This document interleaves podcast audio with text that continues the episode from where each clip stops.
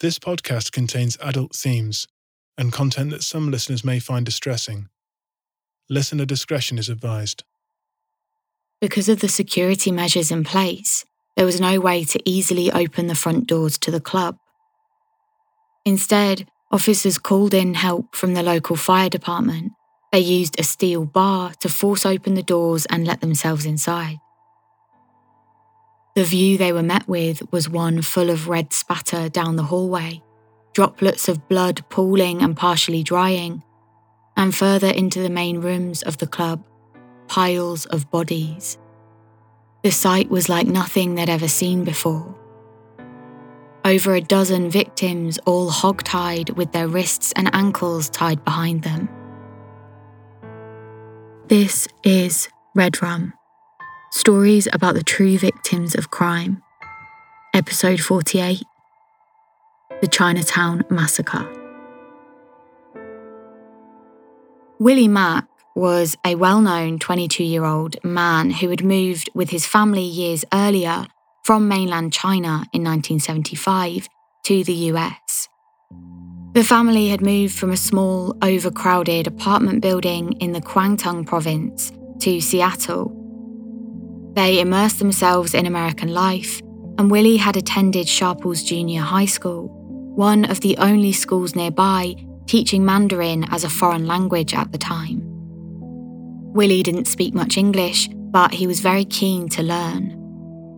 After a few years there, he moved on to Cleveland High School, where things had started to shift for him. He was becoming restless and realised that he could have more fun and potentially start earning money if he skipped school. He began getting into more and more trouble and eventually dropped out of high school, earning his GED at a nearby college. Willie didn't care much for his education by this point. He just wanted to make money. And by the early 1980s, he had discovered how seemingly lucrative gambling could be.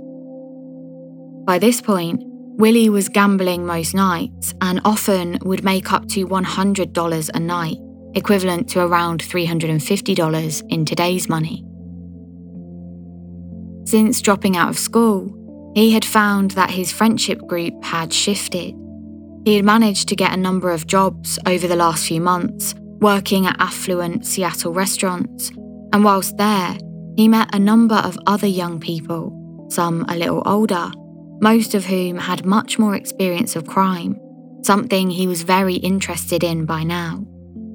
It wasn't long before he found his way into the Hip Sing Tong, one of the most well respected and feared tongs of the time. A Tong is a Chinese association or secret society, and in this case, Willie was interested in the Hop Sing Tong because of its association with organised crime. Willie had spent the last few years getting into a considerable amount of debt, and in 1981, he brought his friend along to a grocery store in Seattle where they robbed around $2,000, which is just over $7,000 today. Even that huge amount of money didn't help out much at the time because of the amount of debt that he owed. And by 1983, he was still in severe debt with a number of gambling clubs that he worked at. By this point, he owed over $30,000, which in today's money would be $106,000. Gambling problems weren't uncommon in the early 1980s in Seattle. Betting money was the norm. Instead of going out for a cup of coffee, you'd go to a gambling club. That amount of debt weighed heavily on Willie, and he spent his evenings complaining to his friends, confused about how he'd gotten into this mess, and planning, at this point only in his mind, on one day robbing the gambling clubs that he thought had robbed him of all of his money. That thought quickly progressed to Willie floating the idea around his friends, and then he started to properly work on a plan. He knew he couldn't do it alone, so he sought out a team to help him, and he brought two of his friends on board. One of those friends was a man called Benjamin Ng, a criminal with a history of gun crime and an avid gambler. It didn't take much to get Benjamin on board, given his extensive experience of losing at gambling clubs. Benjamin was just 20 years old, he stood at just over 5 foot, and was skinny. He had dropped out of high school after a series of incidents, where he then progressed to carrying a gun wherever he went. One of the reasons Willie took such a shining to Benjamin was that both of their parents were from the Kwangtung province of mainland China. And then they had moved to Hong Kong before moving to the US in 1975. Benjamin's family were hard working and hadn't been involved in crime at all. But Benjamin was arrested a number of times, and it wasn't long before his parents told him he couldn't come home. Both Willie and Benjamin went to the same high school in Seattle, and then they both worked in Chin's Palace restaurant as cooks. The pair operated similarly, and they both had a tendency towards crime. A few years before Willie approached him to come on board with the heist, Benjamin had been involved in an argument with four young men where he ended up shooting at them. He did injure all four of the men, but they escaped by running away. The second of Willie's friends was a man who went by the name Tony Ng. Tony was unlike Benjamin and Willie in that he didn't have a criminal record. He was born in Hong Kong and had come over to the US in 1960 with his father. The pair lived in the US for 10 years before the rest of his family, his mother, grandmother, two brothers, and sister, joined them. They relocated from Baltimore to Seattle, and Tony earned $150 a week, around $550 in today's money. It wasn't unusual for Tony to spend his evenings at local gambling clubs with friends. Tony was an anomaly in the group of three. He had attended college and didn't have a temper. He was reasonable and soft spoken and worked hard. But when he was approached by Willie, Tony quickly agreed to help because he was in desperate need of money.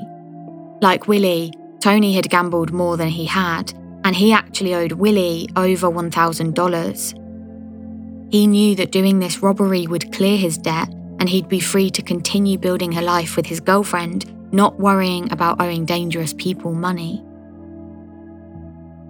Willie would organise planning meetings at his local hangout spot, the Denny's restaurant in South Seattle. He was a great speaker and he would rile the others up, especially Benjamin. He'd focus on his frustrations and anger towards the gambling clubs. It wasn't long before he got both Benjamin and Tony excited about the plan. A heist that was so ambitious, it needed serious consideration and time.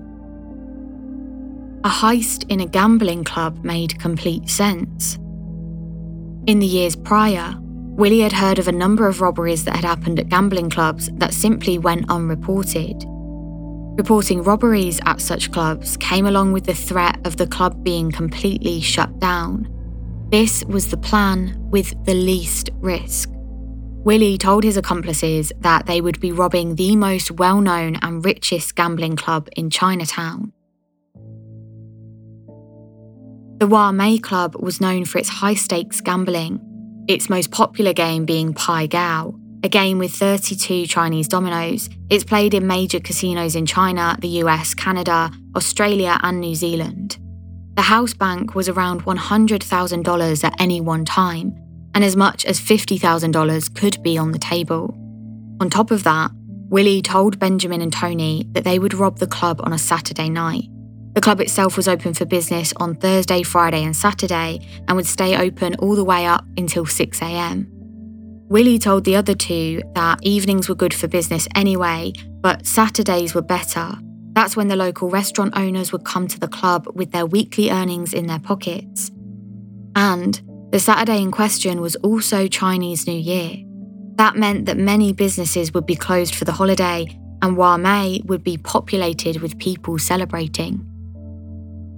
That area of Chinatown was populated with a number of gambling clubs, but on that Saturday, and in fact the entire week, the other major club on that street had been closed for construction, which meant that even more customers would be coming through the doors of the Wah Mee. Willie made it crystal clear that he wasn't afraid of getting his hands dirty, and he envisioned there would be violence. Quote, if the people with me robbing these people won't shoot them, I'll shoot them all. He had also chosen the Wah Mee Club because it was an exclusive club catering to members only and bringing in some of the Chinese community's most wealthy and well known members. The Wah Mee Club was one of the oldest and most well known clubs in Seattle's Chinatown. Willie knew of the club because at one point in his life, he had worked there. He'd seen people who attended and he knew how it operated. It made complete sense to him that he'd use a place he was familiar with. He knew he could make a lot of money in one night. The February morning air was cool that Saturday in 1983. Willie Mak headed to a diner in South Seattle to meet with Benjamin Ng. The two chatted about their plans for the evening. They were excited. Soon they'd be rich beyond their wildest dreams. They left the diner after breakfast and headed their separate ways, readying themselves for the evening plans. Benjamin headed home. He was living with his girlfriend Kenneth Izumi at the time, and the pair had taken a bedroom in Kenneth's parents' home. This meant he had to be careful about meeting with Willie and any other known criminals nearby. For that reason, he'd usually head out into the diners of South Seattle so he could keep some of his criminal life away from his girlfriend's family. The only one of the three not at the diner that morning was Tony. Although he hadn't been at breakfast, he was still very much a part of the plan. He no longer had a choice. And in fact, he had tried to get out of it a few days earlier, but there was no way Willie would have let him. The more Tony learnt about the plan, the less he wanted to be involved. After learning that they were going to rob the Wah Mee, Tony's thoughts shot to his own father, who often spent an evening gambling there. He also worried that the club may be crawling with police. There was a history at the Wah Mee of police spending time there and receiving money and bribes to allow it to continue to operate. All in all, it was too much of a risk for Tony to be involved. He wanted to drop out, so one afternoon, he plucked up the courage to approach Willie and tell him. He borrowed £1,000 from his girlfriend and headed over to pay Willie what he owed. He also secretly decided that he was going to head straight to the police and tell them what Willie had planned for the night of the heist. But Willie wasn't buying it. He knew something was up and he had already told Tony the whole plan. Willie couldn't do it without him, and he knew the ins and outs. He knew too much. Willie told Tony he couldn't drop out, and then he pulled his gun out and fired it inches away from Tony's left foot. Quote, You know too much already. You got to go. If you tell the police, I'll kill you. If you back out now, I'll shoot you your family, your girlfriend, and burn down your parents' restaurant. Now go home. I'll pick you up later. If you're not home, I'm going to kill you. That evening, Willie and Tony drove a car they'd borrowed and dropped it off in a parking lot nearby to the club. They planned to use it as the getaway vehicle. The pair headed back to Willie's basement where they met Benjamin, and the three of them then started packing up their supplies. Laid out on the pool table in front of them were a number of firearms, some duffel bags, and nylon ropes. They were leaving nothing to chance when it came to weaponry. Benjamin had agreed to meet the other two at the club a little later. He was going to stay behind to cut lengths of nylon cord, ready to stuff into a brown paper bag for when they needed to tie people up. Meanwhile, the employees of Wah Mee Club were getting ready for the midnight opening time by setting everything up and making sure all the staff were present and ready for the night ahead. The club itself had two levels with a few steps connecting the upper and lower level inside. Willie and Tony headed straight to the club, which was housed in the ground floor of the four story Louisa Hotel. The alley leading to the club was littered with large trash bins and the dust and filth of having never been cleaned. The front doors to the club were uninteresting, almost completely missable. If you didn't know the club was there, you would probably have missed it. The inside was a stark contrast and was home to soft, dim lighting and a number of smartly dressed, well established members already settling down to begin their evening of gambling. Willie and Tony didn't disguise themselves. They were well known faces at the club, So when they arrived at the side door of the building, the guard looked through the peephole and just let them straight in. Security was effective but wasn't too extensive at the club. It consisted of two doorways, the first of which was a buzz door, and the second was a manually operated buzz door.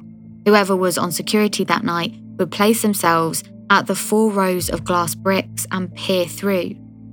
If identified as okay to enter, you'd be buzzed into the main area of the club. The security office did have a warning buzzer and a panic button that, if pressed, would set off an alarm. Once you'd been buzzed in, there was a three foot Buddha on a pedestal right in front of the entrance. It wasn't unusual for members entering the club to rub the Buddha's belly as a charm for good luck before their night of gambling. Tony sat down, trying to hone in on conversations above the loud music playing in the background. He was sitting nervously, occasionally picking at finger food given to him by an older man who made conversation with him. As he sipped his tea, he recognised somebody at the other end of the bar. Wai Yok Chin was a 61 year old Navy veteran who lived nearby. He had brought with him a plate of takeout Chinese style spare ribs and potatoes, which he was eating as fuel before he started a shift as a Pai Gow dealer. Willie sat across the room, making a mental note of who was there, how many people were sat, who was stood, and where the employees were in comparison to the other members. Just then, the door to the club smacked open and in walked Benjamin Ng. He'd been allowed to come straight in, the security guard had recognised him. He nodded towards Tony before heading further into the club. Without a moment's thought, Benjamin pulled out a gun, one described as having a quote long barrel and small hole, and shouted for everyone to put their hands up. Willie followed suit and headed straight for the office. He pulled out his gun and pointed it at the security guard. He demanded the guard keep letting customers enter and to act as normally as possible as he buzzed them in. Tony was the last of the three to jump into action. He headed to the bathroom to usher out any customers who had been in there when Benjamin had first pulled out his gun. Once all of the customers were in the main club space, they were ordered to get on the floor.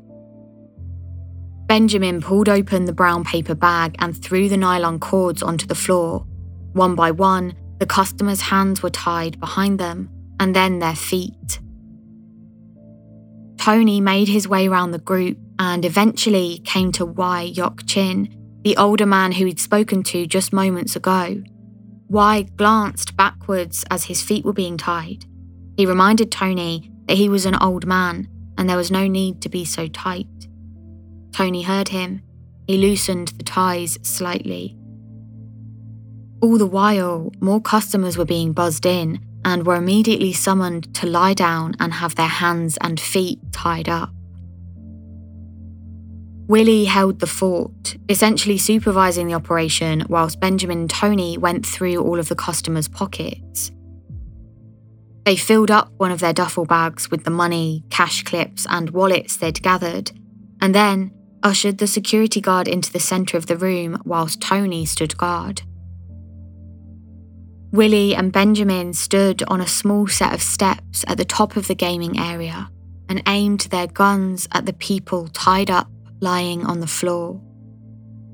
One by one, they took aim and shot the helpless customers, making sure to shoot each victim twice, once in the head and once in the neck. Altogether, there were 14 people who had been tied up, and 30 shots were fired not one of them missed. Willie and Benjamin kept shooting until there were no bullets left. The victims who had been murdered that February morning were Chong El Chin, 52 year old Mu Min Ma, 47 year old Jean Ma, 52 year old Henning Chin, 60 year old Lung Wing Chin, 60 year old Hong Fat Gay, 51 year old Chin Lee Law, 51 year old Dewey Ma, 68 year old George Ma, 60 year old Jack Ma, 59 year old Wing Wong, and 54 year old Gim Lun Wong. after the brutal murder of those people, Willie, Benjamin, and Tony made their quick getaway. They fled through the security door, down the steps, and towards their getaway car that they'd parked in the lot just hours earlier. They headed in the direction of the Mercer Island Bridge, and when they arrived, they threw the guns out of the car window. Any evidence that might have connected them to the crime was now gone, and they were confident that they would have no witnesses, so they'd get away scot free.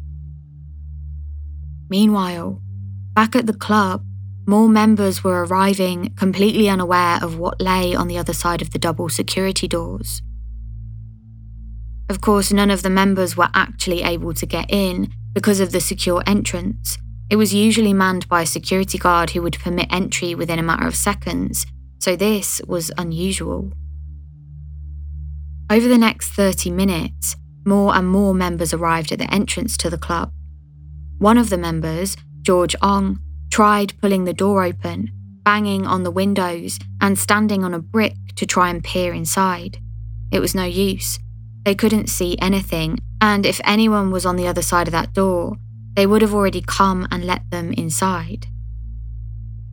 Just as the members were discussing what to do next and whether it would be best just to leave, they heard movement from the other side of the door, and moments later, a man came stumbling out. He had severe injuries, bullet wounds in his throat and jaw. It was Wai Yok Chin, the man who had earlier asked Tony to loosen his restraints. Wai had been shot along with the other 13 victims, but he had slightly preempted the shooting allowing himself to move minutely towards and underneath one of the gaming tables. This meant that when he was ultimately shot, the bullets did hit him, but in an incredibly lucky turn of events, he was only wounded and not killed. Then, when he'd heard the loud banging coming from the members outside, trying to figure out what was going on, he'd managed to loosen his restraints fully and crawl away from the dead bodies. He was still seeping blood, but he managed to pull himself up towards the security door.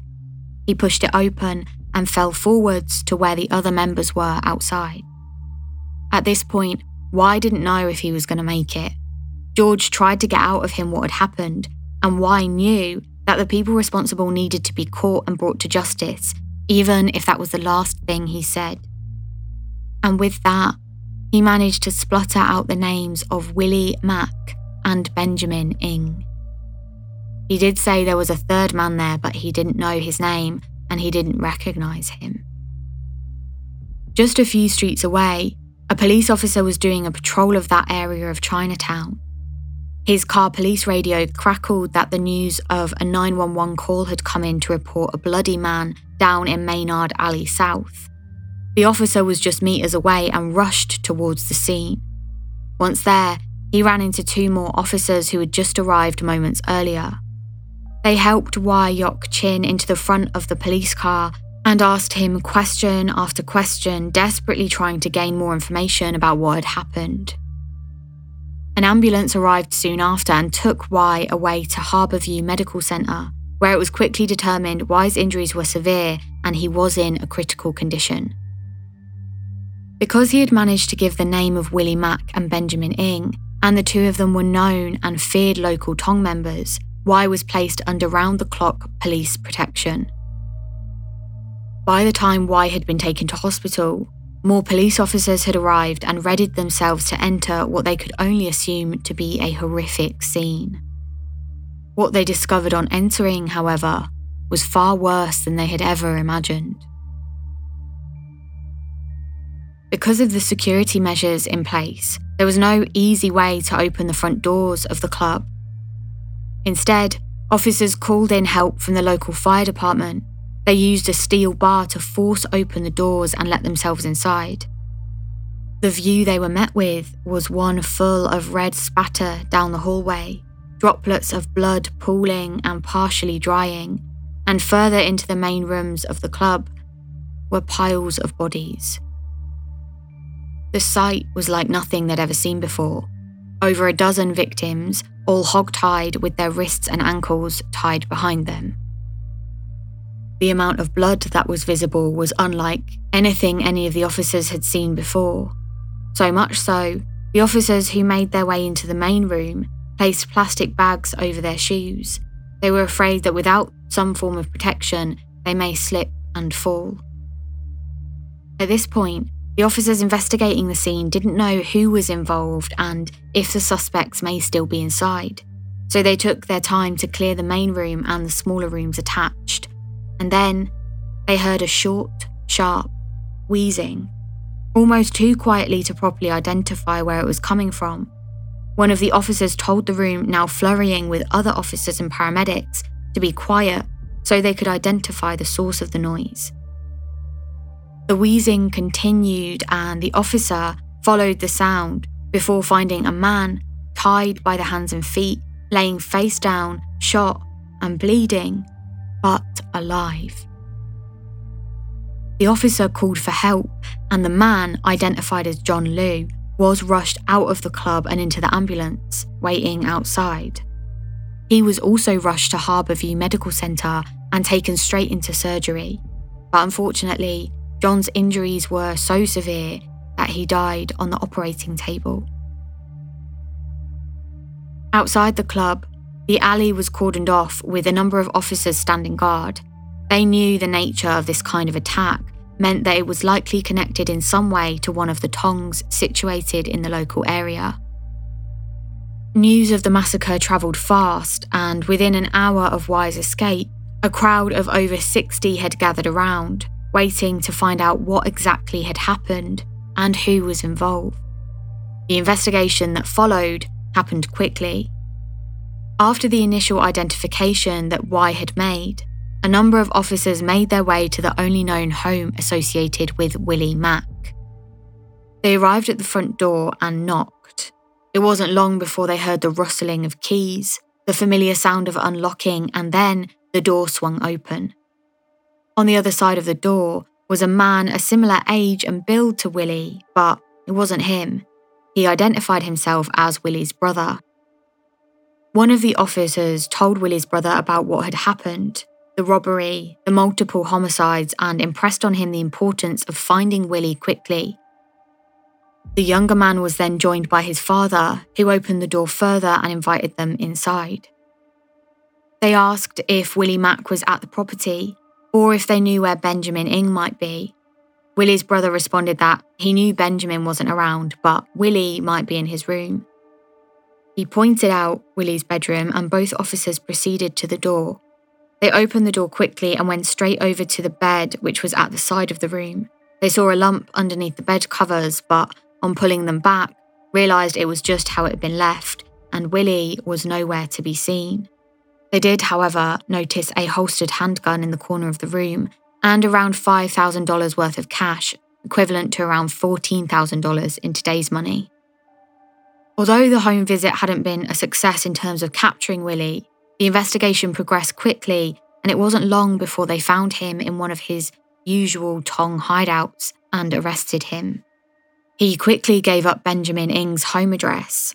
The officer went to that address, which belonged to Benjamin's brother, Stephen. He informed officers that Benjamin was living at his girlfriend's parents' house. He gave them the address and they went straight there. It was approximately 6:30 a.m. when the officers arrived at Kenneth's parents' home. One officer knocked on the front door and Kenneth's mother answered. The officer identified himself and explained that Benjamin was a suspect in multiple homicides that had happened just hours earlier. Kenneth's mother let them inside and escorted them to her daughter's bedroom, where she knew Benjamin would be sleeping.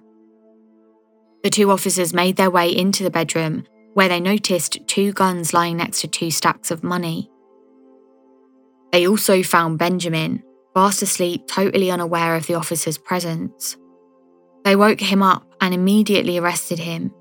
They also asked if they could search the bedroom, but Benjamin refused, saying they'd need a warrant if they wanted to do that. They proceeded to take Benjamin out of the house and into the police station. Whilst he was being escorted out, one officer stood guard at the bedroom so that they could wait for another officer to arrive with a warrant. They were well aware of Benjamin's Tong connections and were wary of anyone else entering the bedroom and potentially disrupting or moving evidence. Kenneth's father was informed of the officers' plan to stand guard and wait for the warrant, so he told them that they were welcome to search the entire house if they needed to. But the officer in charge at the time declined, deciding instead to wait for, quote, a little more conservative approach to make certain that we didn't err in any way. It took a few hours for all the necessary documentation to be produced, but at around 2 pm, the police returned with the warrant and went on to search the bedroom Benjamin had been living out of. Altogether, they managed to seize around $7,500 in cash, which would be over $24,000 in today's money. They also seized two loaded 38 caliber revolvers, an M1 rifle, and a huge amount of ammunition. Once in custody, both Willie and Benjamin denied they had anything to do with the murders. They admitted to being at the Wah Mee, but said they were only there to beat up a rival Chinatown Tong member, and they'd never planned to rob the place. In fact, he said they'd been long gone from the club by the time the killings had taken place. Their story was questionable and quickly determined to be false. Not only did the timelines not match up, but Wai Yok Chin had named both men the moment he ran into George outside the Wah Mee. Unfortunately, although the believed ringleader Willie and his known accomplice Benjamin had been arrested, the third man, Tony Ng, had not been found.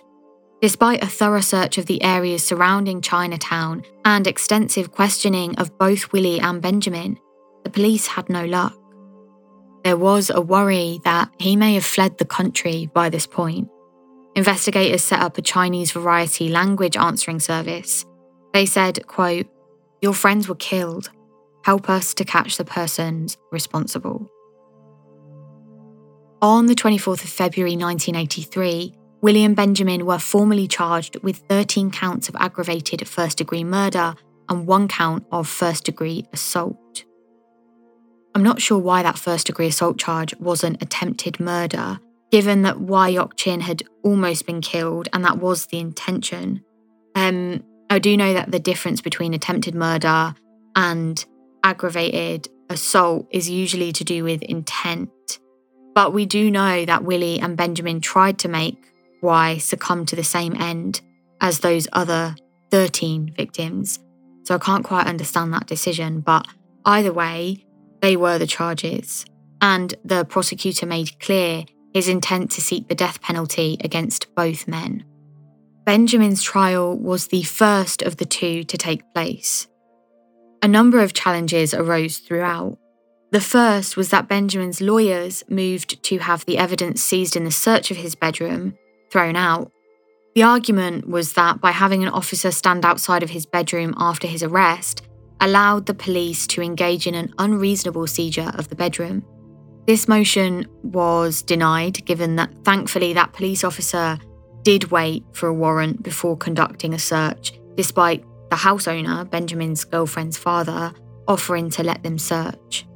And that securing the bedroom was a quote, reasonable action because it was minimally intrusive and served to preserve evidence of a recent violent crime, end quote. During the trial, evidence was given that showed a 22 caliber Ruger and a 22 caliber Colt were fired during the massacre, with the Ruger having made most of the shots. A firearms expert was able to tell this was the case because of the 22 caliber bullets that had been found in the skulls of 10 of the 13 victims. The two guns weren't ever discovered, However, a 22 caliber Ruger holster was seized as evidence from Willie's bedroom. It's also worth noting here that in a statement, Wai Yok Chin had said that he'd seen Benjamin using a gun with a long barrel and a small hole, which I mentioned earlier, and that description chimes accurately with the 22 caliber Ruger. There was no way to prove who had fired the shots and from which gun, because there was no CCTV, no eyewitness to all the shots, and importantly, neither gun had been recovered. But the prosecutor did make a point of saying that the jury didn't need to worry about identifying who had fired the specific shots, just that both Benjamin and Willie had shared a quote, common frame of mind. At Willie's trial, similar evidence was produced, with the prosecutor staying away from accusing Willie of actually firing the Ruger 22. After all, they couldn't prove this. But the point was made that Willie was the one who had bought the 22 caliber Ruger prior to the massacre and that it had been fired a total of 26 times inside the Wah-Mee. Quote, the defendant was an accomplice with Benjamin Ng and Tony Ng, and whoever actually held the gun, whoever actually pulled the trigger that sent the bullet into the brain of Jean Ma, it's irrelevant which one, because the defendant or an accomplice caused the death. End quote. It was also suggested that, despite his denial, Willie was the mastermind and that Benjamin, although equally as guilty, was more of a right hand man than an initiator. Quote, How can Willie Mak seriously sit here and tell you that he was surprised or confused about how Benjamin Ng was acting? That's exactly the reason why he recruited Benjamin Ng.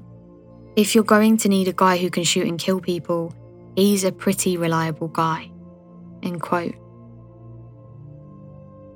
Tony Ng, meanwhile, had been working in a factory and living under an assumed name, Jim Wong. He'd left Seattle soon after the murders and had been living in an apartment in Chinatown in Calgary, Alberta, in Canada ever since. It was a little under two years after the massacre that Tony was discovered and arrested after an anonymous tip named Tony as living in Calgary. The RCMP and the FBI had worked together to ensure his capture and subsequent extradition back to Seattle. Tony admitted to being at the Wah-Mee Club on the night of the massacre, but said that he was told to wait in the section of the club between the two security doors. He added that he had heard the shots but hadn't seen anything. He also said that for his part in the robbery, Willie and Benjamin had given him $6,000 and his $1,000 debt with Willie had been struck off. He also told the court that he had tried to back out of the robbery before that evening, but that Willie wouldn't let him and threatened to kill his family if he backed out. At the time, Benjamin Ng was sentenced to life in prison without the possibility of parole, and Willie Mak was sentenced to the death penalty. Even though both Willie and Benjamin were convicted of the same crimes, the reason that Willie was given the more severe sentence was because of two reasons as given by the court. The first was that Willie was characterised as the orchestrator of that crime, and the second, that the personal difference between the two men justified the different outcomes. However, eight years after that initial conviction, Willie's death sentence was overturned by the state Supreme Court because of his lawyer's failure to submit evidence that may have proved a different outcome. Willie was resentenced, and this time to life in prison without the possibility of parole. Meanwhile, in 1985, after Tony's extradition back to Seattle, he was found guilty of robbery and assault, but not murder. For this, he was sentenced to 30 years to life in prison. Wai Yok Chin bravely testified at all three trials. Tony Ng was denied parole five times during his prison time, but after 30 years in 2014, he was released and deported to Hong Kong. The decision was made by the state's Indeterminate Sentence Review Board. Quote, it was a tough decision, especially because of the nature of the crime, but I think the board ultimately has to look at what our statutory responsibility is. If we only looked at the crime itself, we wouldn't release anybody. End quote. They added that whilst in prison, Tony had been a model inmate working as a teacher's aide and teaching drafting skills. His latest psychological examination concluded he was a low risk to reoffend, with the most recent entry into his case file commenting, quote, In all of his hearings over the past years, Mr. Ng has consistently been condemned for his positive behaviour, attitude, and work in the prison setting. The board found that Tony was fully rehabilitated and fit for release, although many family members of the victims were horrified by this decision. Hazel Chin, a daughter of one of the victims, said, quote, Everyone is given the opportunity to make choices, and Tony Ng made the wrong choice. I will never be at peace knowing Tony Ng is back on the streets. The man who had died on the operating table, John, had a son, Jason, who was a sophomore at the time of the shooting. He said that he went from a carefree young man, a teenager, straight to being the man of the house. All he could do was attempt to survive. He wasn't living life like someone his age should have been. The responsibility and the pain was unbearable. Another family member, a boy at the time of the shooting and now a man, Tony Chin, described his regret at never being able to talk to his sister or brother in law, both lost in the massacre, about their family history. He'd never be able to, quote, benefit from their wisdom or share the camaraderie of being middle aged. Chong Chin, one of the victims of the massacre, had come to America when he was just 16 years old. He was an extremely hard worker, starting his career as a dishwasher and quickly progressing to becoming a cook. He was a keen learner and had dreamt of becoming a restaurant owner himself. Chong's gambling habits were his way of blowing off steam, and for him it was just a hobby, but it did give him the chance to achieve, quote, material things, his piece of the American pie, his chance to relax after a day at the hot stove, end quote. Chong's son Larry spoke of the missed opportunity for his father to meet his three grandchildren. Quote, I often fantasize on holidays, special events, what it would be like if he was with us. Larry had been so haunted by the thought of the massacre and what his father went through that night that he's only visited Seattle, the place he grew up, three times since Chong's death. The Wah-Mee Club didn't ever reopen its doors, in fact, it lay locked up and abandoned, the once deep green outer shell covered in a thick layer of muck and dust.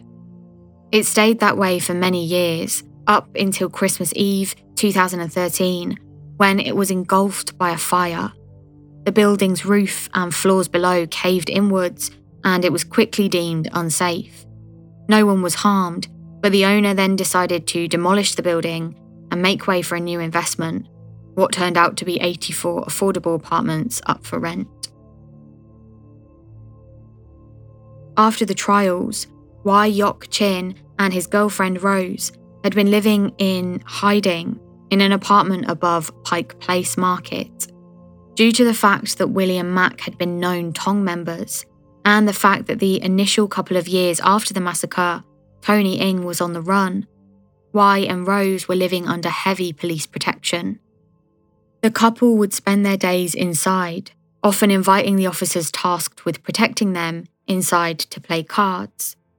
They grew friendly with the officers, and the team would take both Wai and Rose out for day trips, often visiting Camano Island State Park, a local zoo, Longacres Racetrack, and many more. Although the day to day and trips out tended to be a relaxing break on the surface, it wasn't without intense awareness from the officers on duty. They would make sure to always travel in unmarked cars and usually headed out of Seattle City, so there was very little chance of being recognised. Wai Yok Chin passed away in 1994, 10 years after the attacks, at the age of 72.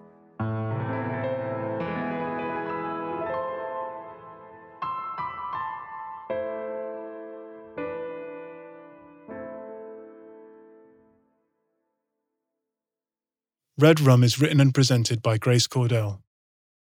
It's produced by Russ Clark and Grace Cordell. Sound design by Russ Clark with additional music by Benjamin James.